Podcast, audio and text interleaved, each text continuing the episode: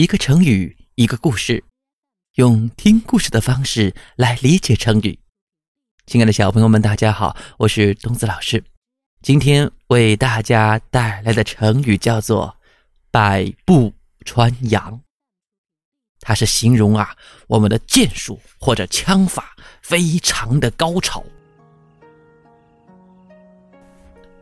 相传在战国时期，楚国。有一位大将军，叫做养由基。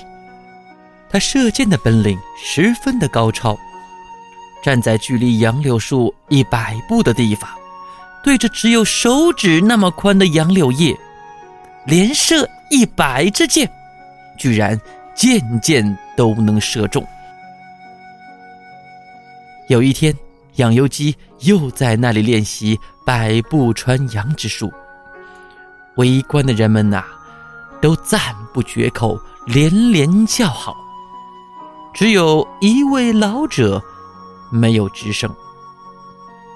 养由基发现后啊，心里非常的不痛快，便上前问道：“哎，这位老先生，难道是我射的不够好，或者你比我射的更好，想教我射箭吗？”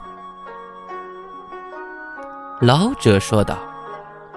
哎呦，年轻人呐，我并不能教你射箭，我也不会射箭，只是啊，有些话不知道你愿不愿意听。你说吧，老人家。你呀，射柳叶百发百中，但是啊，你太过于骄傲，不善于修养，不善于整顿，那如果时间久了，总会有失手的时候啊。其实老者的话是劝养由基不要骄傲，要张弛有度，学会休息，学会调整。养由基听了老者的话后，觉得非常有道理，再三向老者道谢。好了，小朋友们，关于百步穿杨的故事讲到这里就结束了。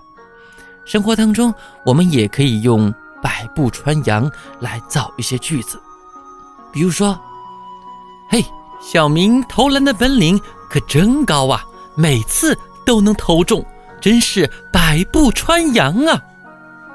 或者也可以说：“嗯，这个解放军叔叔啊，大把十发全中，不愧是百步穿杨的神枪手啊！”